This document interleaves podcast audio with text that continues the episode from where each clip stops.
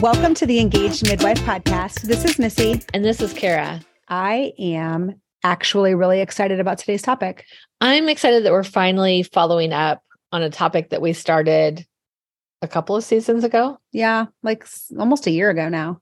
So, today's topic, we're going to talk about um, management of the acute abdomen, but we're going to talk about the obstetrical causes for the acute abdomen. And previously, back in season four, episode eight, ouch, my belly hurts, we talked about non obstetric reasons for the acute abdomen in pregnancy. So, those were things like appendicitis. Yes. Yes. Uh, Those things that are not caused because of the pregnancy, but they happen to occur during a pregnancy and cause an acute abdomen. Yeah.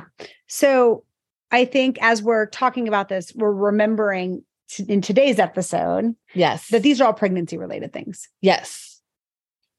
What does this patient look like when they come in?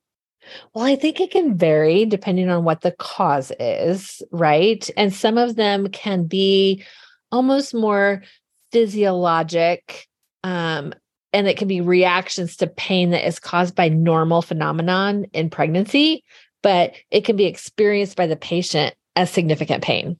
Right. You said phenomenon, like phenomenon, like the Muppets. Yeah, I really like phenomena. It's cute. Yeah. All right. Sorry. Um, I think too, the things that we're thinking about when a patient presents, where they're presenting, are they coming to OB triage? Are they presenting to the emergency department? Are they coming to your office? Yes, absolutely. I feel like those that where they present to me talks about acuity. Yes. Also, the onset of the pain was it sudden or has it been gradually increasing over time? I think there's some different things about how they present that can really help us in thinking about our differentials. Right. And their physical exam is often going to present with pain, Yes. s- potentially rigidity of the abdomen and tenderness. Yes. And that all makes this a very muddy conversation. And again, the experience of that lived pain can look very different for different individuals. Right. The other problem in diagnosing the acute abdomen in pregnancy is imaging. Imaging is difficult because all of the anatomy has shifted and changed a bit. And so we don't always find the landmarks that we expect to see in certain locations. And it can make it a little bit more challenging. also pregnancy causes like a shift in normal parameters like all the normal things right so the physical exam can be different in, in pregnancy and it can be hard to understand the clinical picture also labs can look different because even when a pregnant person isn't infected their white count can be up Yeah. um, so really looking at all of the aspects that pregnancy sort of clouds Absolutely. So maybe we should just name some of the different potential types of acute abdomen that is caused by pregnancy related reasons. And then we can break them down a little bit more kind of individually. But I think some of the things that we could be thinking about are those normal phenomena like round ligament pain. Yep.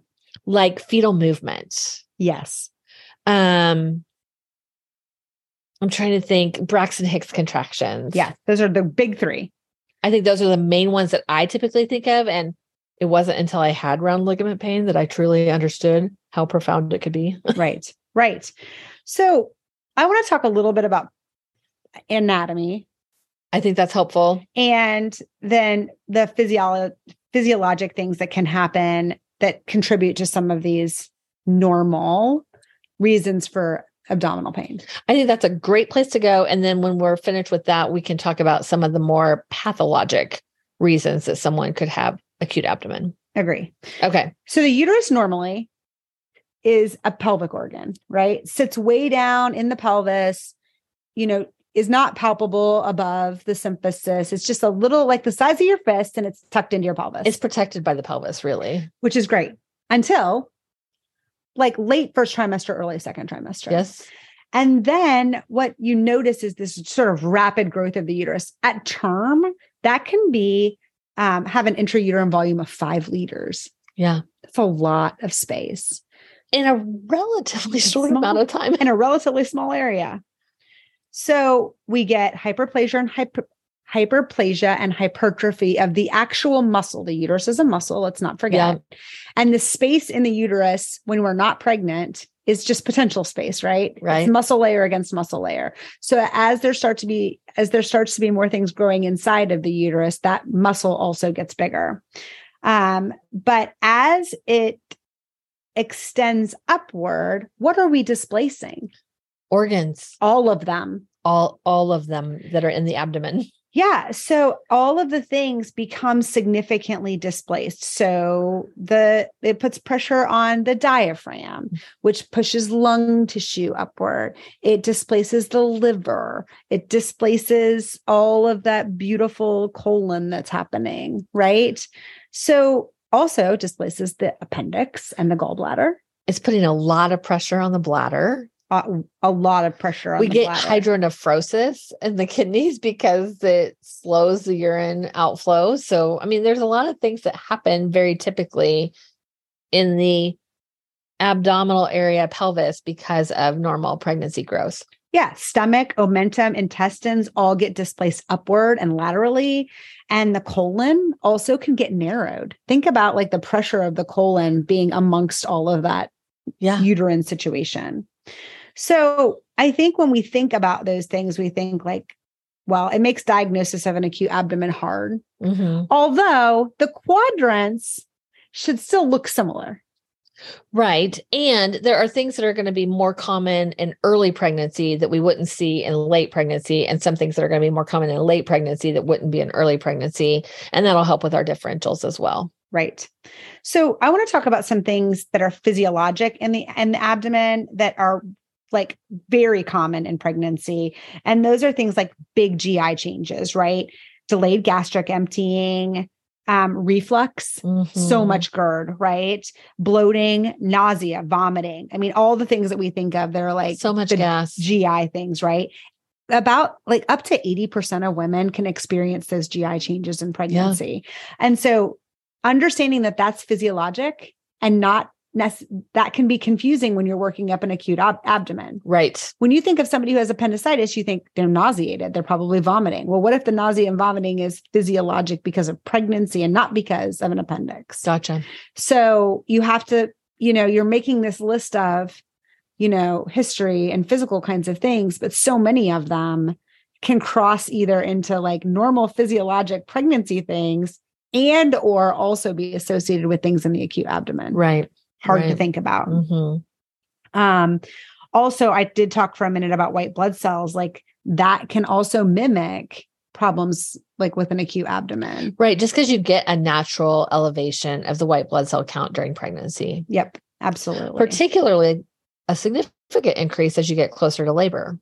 Yes. And so the third trimester patient who has abdominal pain. Right. What, what does that look like mm-hmm. for us? So you talked some about the we in our other podcast episode. So reminder again, season, season four, four episode, episode, eight. eight. if you really want to learn about non-obstetric causes, go there. But when we talk about obstetric causes, we're we break them into those two things, the physiologic and the pathologic. Mm-hmm. So let's dive in for a second on physiologic. Yeah. Because you were just saying, until I had round ligament pain, I did not understand round ligament pain. Yeah. I mean, it can be pretty intense and it's from growth of the uterus stretching 10, yep 10 to 30% of women can experience round ligament pain and it generally can it can happen early in pregnancy yeah as that uterus is coming out of the pelvis you're getting stretching of those ligaments yeah it's more common on the right side because the uterus kind of rotates to that right side but it can certainly be bilateral I love the word dextra rotate. I know, me too. I love to tell people that they should listen to the heart rate of the low right side because of the dextro rotation. And students look at you like you're so smart and so you know smart. so much. Somebody gave me a doctorate. Yes. but that pain can radiate down into the groin. It can even radiate down into the labia and so forth. And so it can be pretty common. It's almost always lower quadrants mm-hmm. and worse in multiparous women. Yes. And so when we talk about round ligament pain, there's not a lot of ways to get rid of it. No, and also it is a diagnosis of exclusion. So once you've ruled out all of the really, really bad, ugly things and you're left with nothing else, it's a diagnosis of exclusion. It's um it's so interesting too when we think about like gosh, it's a normal pregnancy related thing that we haven't come up with a good treatment plan for. But I tell my patients, here's another how do you talk to your patients thing. Right. Um, I love a good bath. Yes. I love being submerged in water to get the baby out of a position that might be causing you to have ligament pain.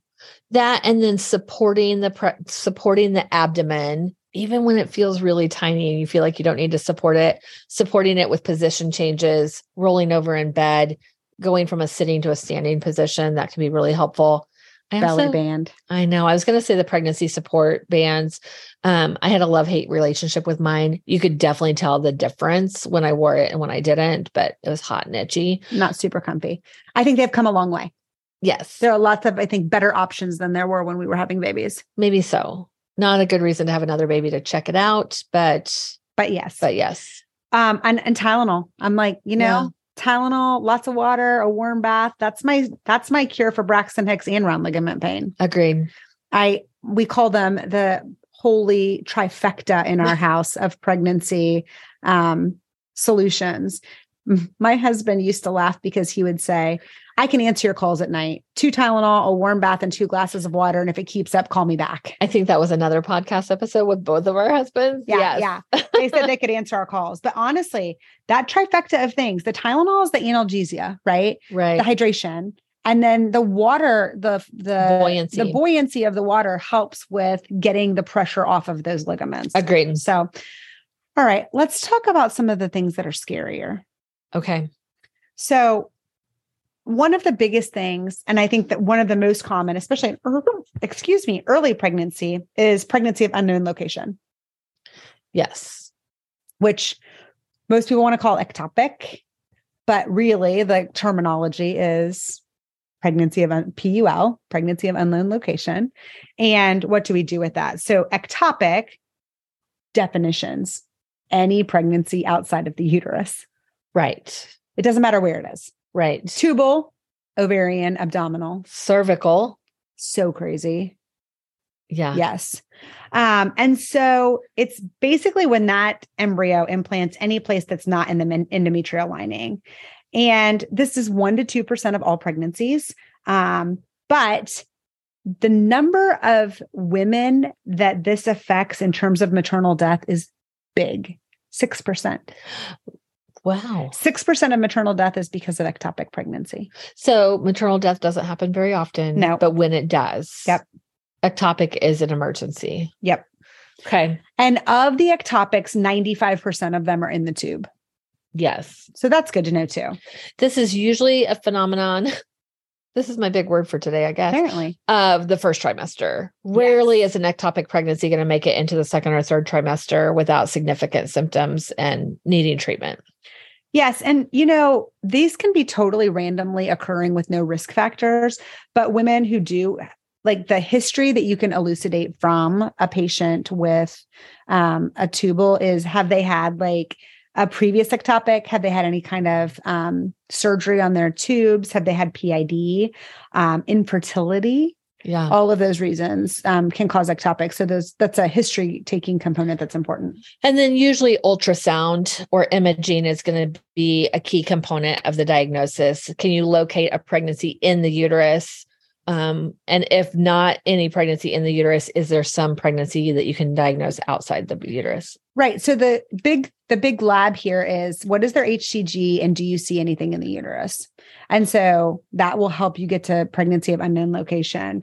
Um, most women, so up to 80% of women when they have an ectopic will present with vaginal bleeding. So it won't just be abdominal pain.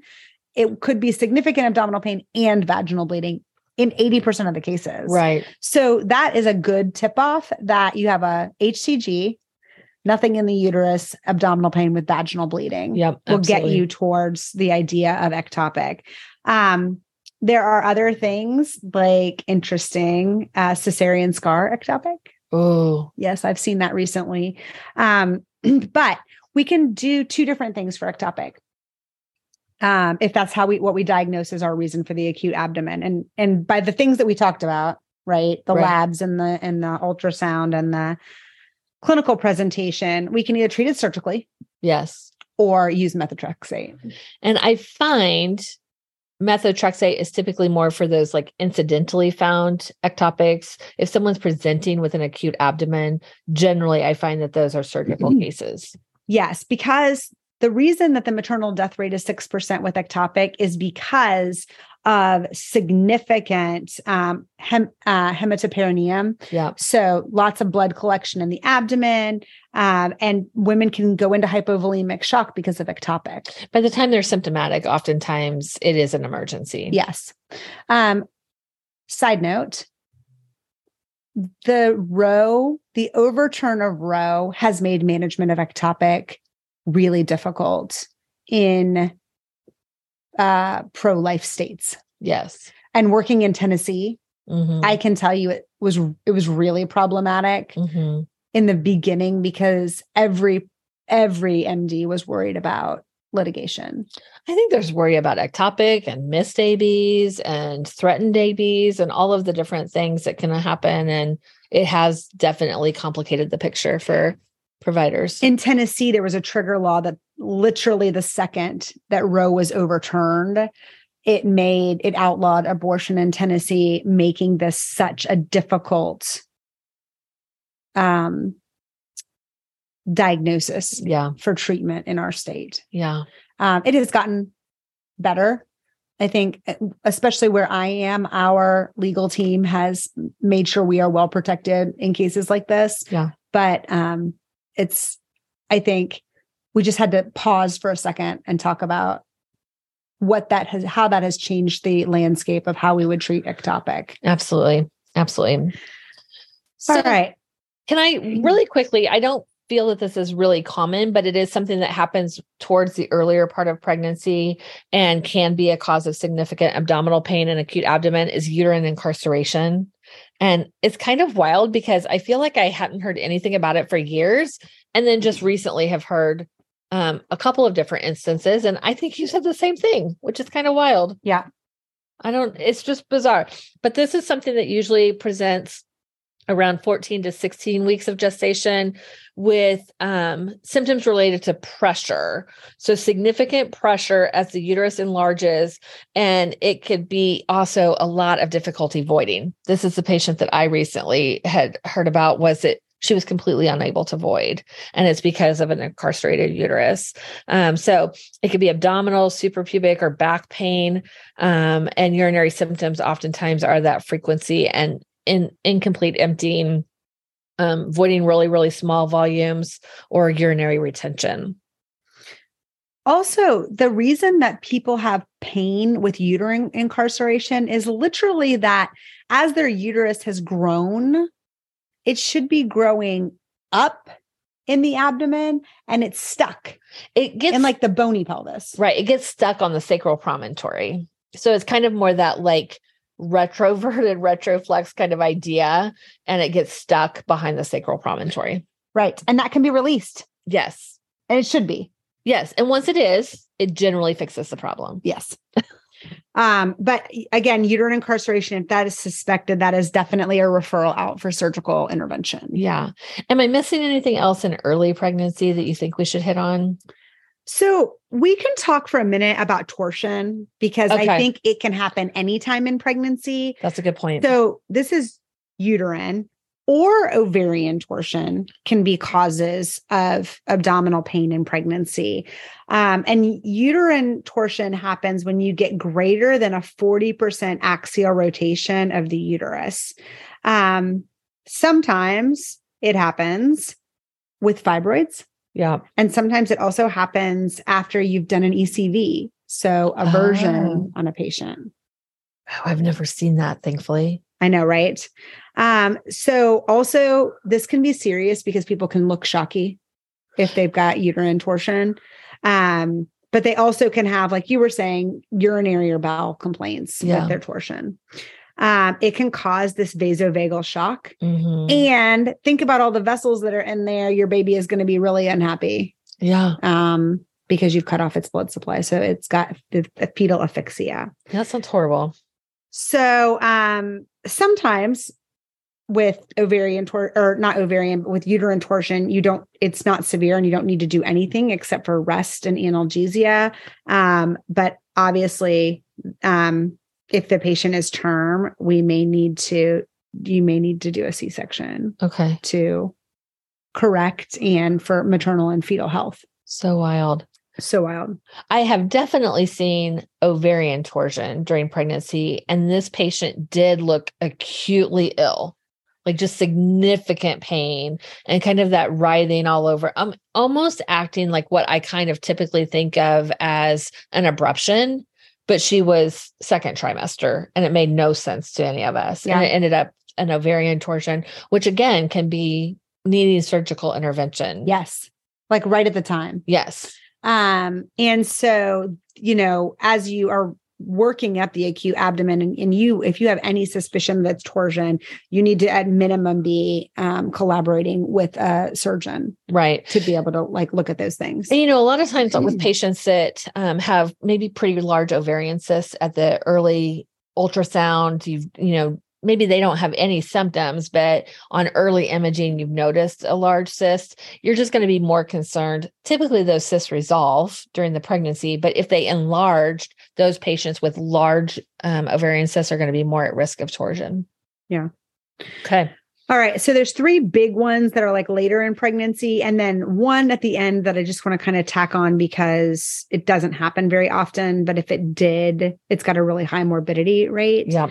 So let's go back to um, abruption because the thing you learn early in pregnancy is painless bright red bleeding and dark red painful bleeding, Right. and what the difference is between previa and abruption. Right. And so abruption is when that um, placenta prematurely separates from the uterine wall and it is an obstetric emergency.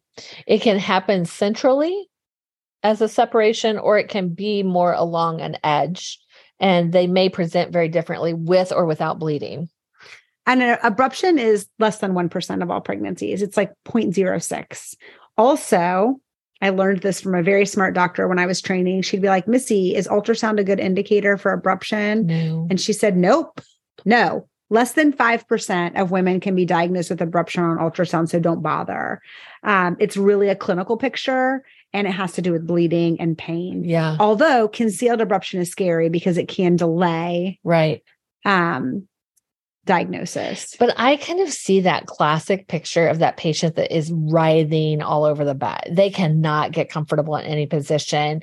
And they've got like tachycystole, um, uterine contractions just banging them out on the monitor. It's kind of that classic picture of abruption. yeah, ab- their abdomen is tense and tender. You know, their heart sounds might it might sound like the baby's in distress, the mom is in distress. Interestingly enough, my most recent abruption um, patient had an epidural, it was a grand multip, and the only pain sh- she had not had pain the whole day with her epidural, and then all of the sudden had very intense periumbilical pain Ooh, interesting. and had an, an, an anterior placenta. Oh. And so her baby was in distress. We sat at her and it was just like all the blood. Baby was fine, mom was fine. But even in a patient with an epidural, you can see abruption. Yes, agreed. Um, so let me talk about abruption for a second in terms of risk factors.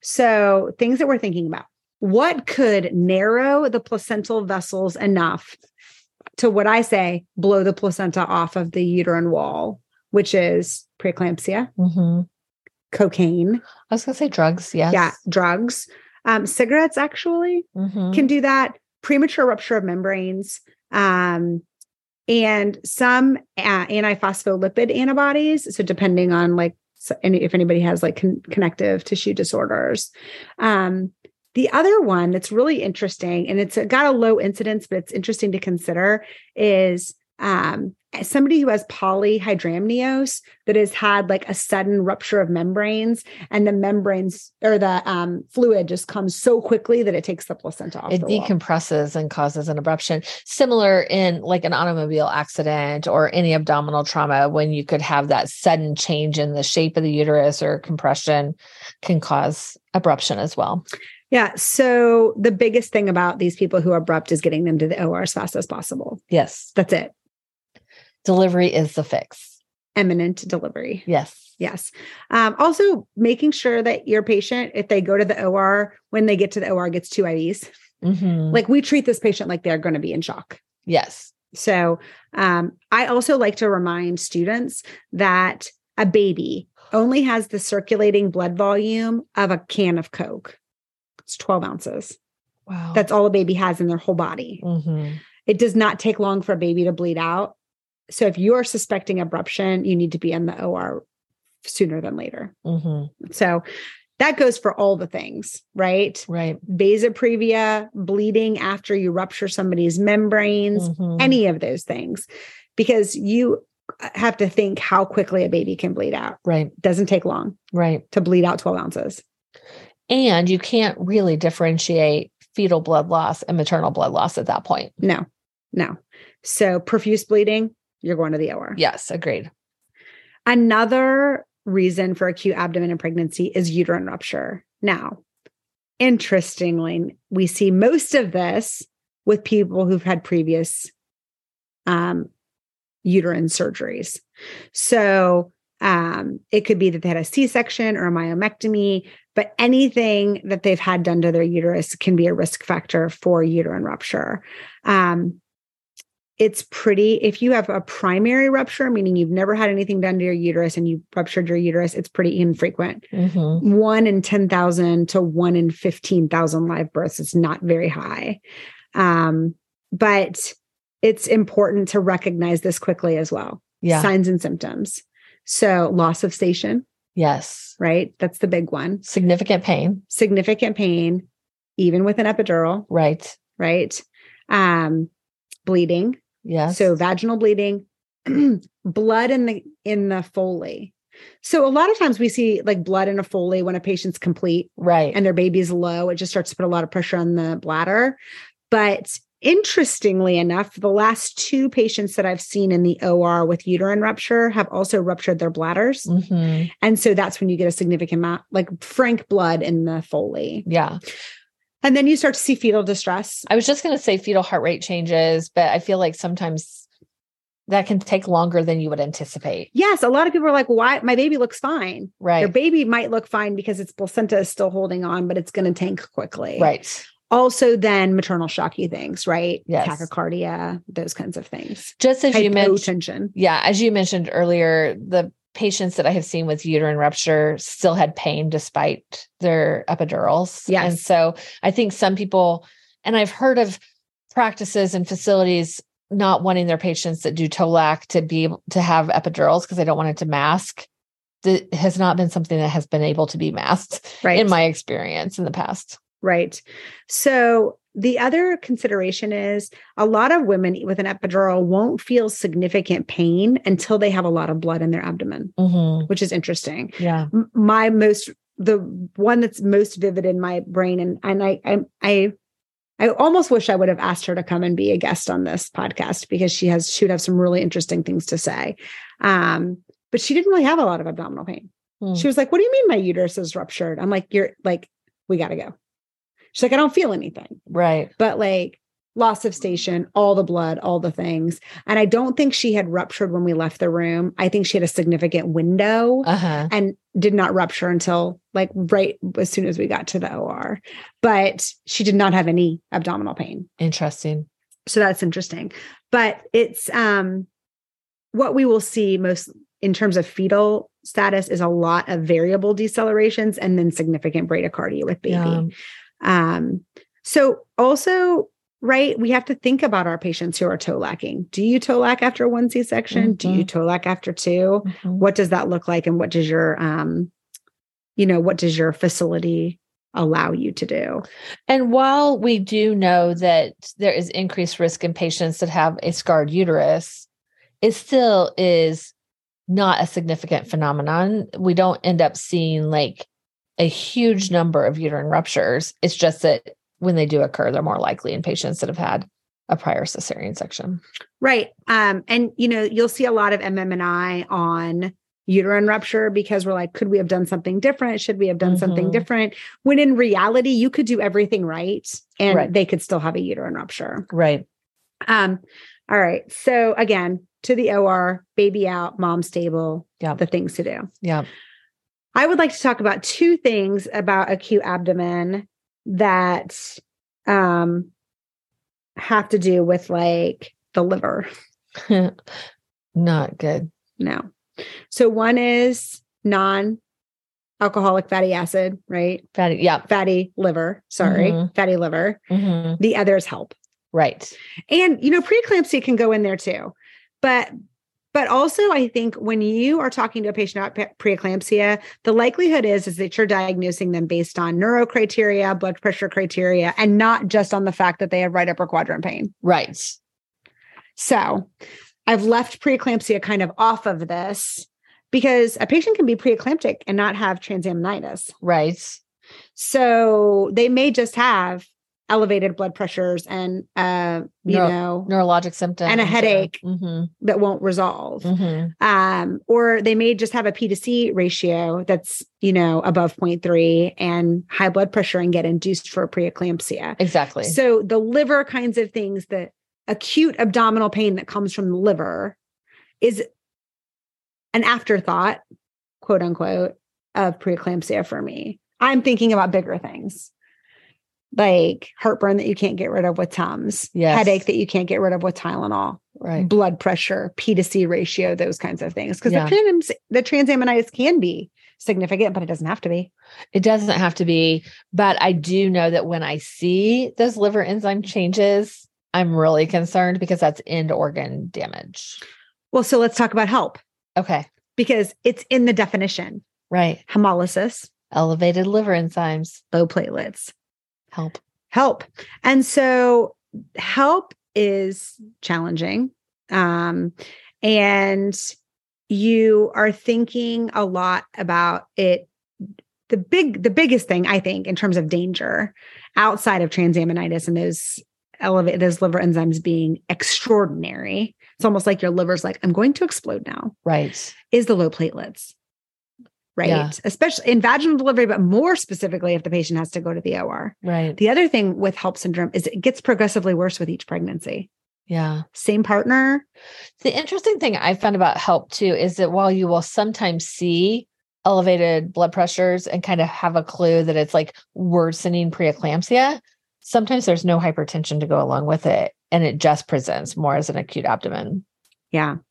So, HELP syndrome, you can end up with liver hematoma Mm-hmm. and rupture, and that can, those can in, that can cause significant abdominal pain. So that's really what we're thinking about when we talk about HELP. I've seen it once and I don't ever want to see it again. Yeah, and these patients very much present with upper right quadrant pain, Yes.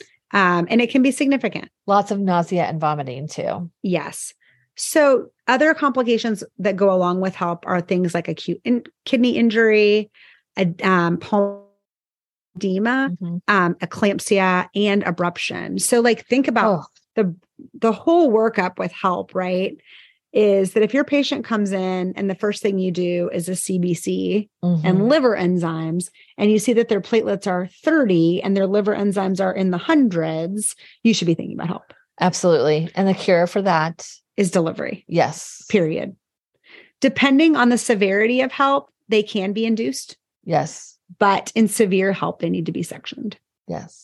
So, again, that whole idea of referral or at least close collaboration with a surgeon. Yes. Agreed. So, um, we, um, yeah, help and fatty liver. So the acute fatty liver of pregnancy is kind of interesting. Um, it typically occurs after 20 weeks gestation. It's normally in the third trimester, and it does show up with significant nausea and vomiting in about 50% of patients. Um, abdominal pain that is really more epigastric, which makes sense, and then anorexia and jaundice. A third of patients will have jaundice with that acute fatty liver of pregnancy. And about 70% of these patients have signs of preeclampsia, which is interesting. So it's Yeah, still, that's okay. again, muddying that picture between the liver and preeclampsia. Liver. Yeah, it's not good. No. It's not good. So usually the diagnosis is made clinically um, on how the patient presents and then their laboratory and um, ultrasound imaging. Um, you may see increased levels of the um, liver enzymes as well as bilirubin and uric acid, ammonia, and cre- creatinine. And then they also oftentimes do have some of those um, bleeding abnormalities or, you know, prothrombin, clotting disorder kind of things as well because of the liver and what takes place there. Yeah, I think um, I I have failed to mention that in a lot of these cases we've been talking about liver enzymes and H and H and CBC and those kinds of labs, but I think that those um, clotting kinds of things, PT, PTT, INR, mm-hmm. fibrinogen, are important when we're thinking about some of these uh, acute abdomen. Absolutely. So, what do we do about fatty liver in pregnancy? Well, I think because it oftentimes also is occurring with preeclampsia and similar findings, delivery is the answer for this as well. Okay, great. The only thing I want to mention that is also super rare and but has a very high morbidity and mortality is abdominal pregnancy. So it's the incidence is about 10 in 100,000 or in 10,000 births but it has a 50% perinatal mortality rate. Wow. Um, and um, in five of 1,000 co- of cases has very catastrophic effect for the mom and the baby.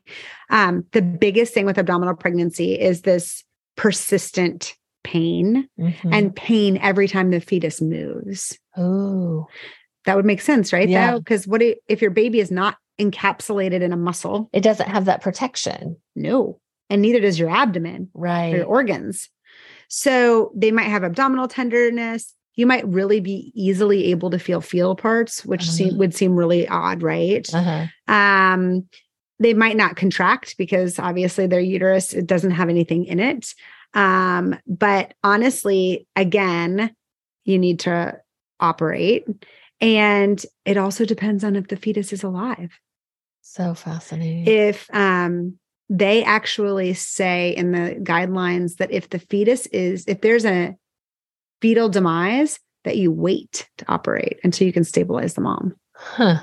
so that's really interesting too um, it's fascinating this is why I tease about like if I have a baby, it's attached to my liver, right? Abdominal pregnancy. I um, am really glad that I have not seen that, and I hope that Never I do. don't. Yeah. Yes.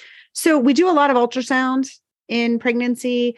But when we talk about imaging, because we talk a lot about the acute abdomen and what we need to do in terms of imaging, is to understand that we can do what we need to do for the safety of the mom and the baby, which generally is ultrasound and CT. Right.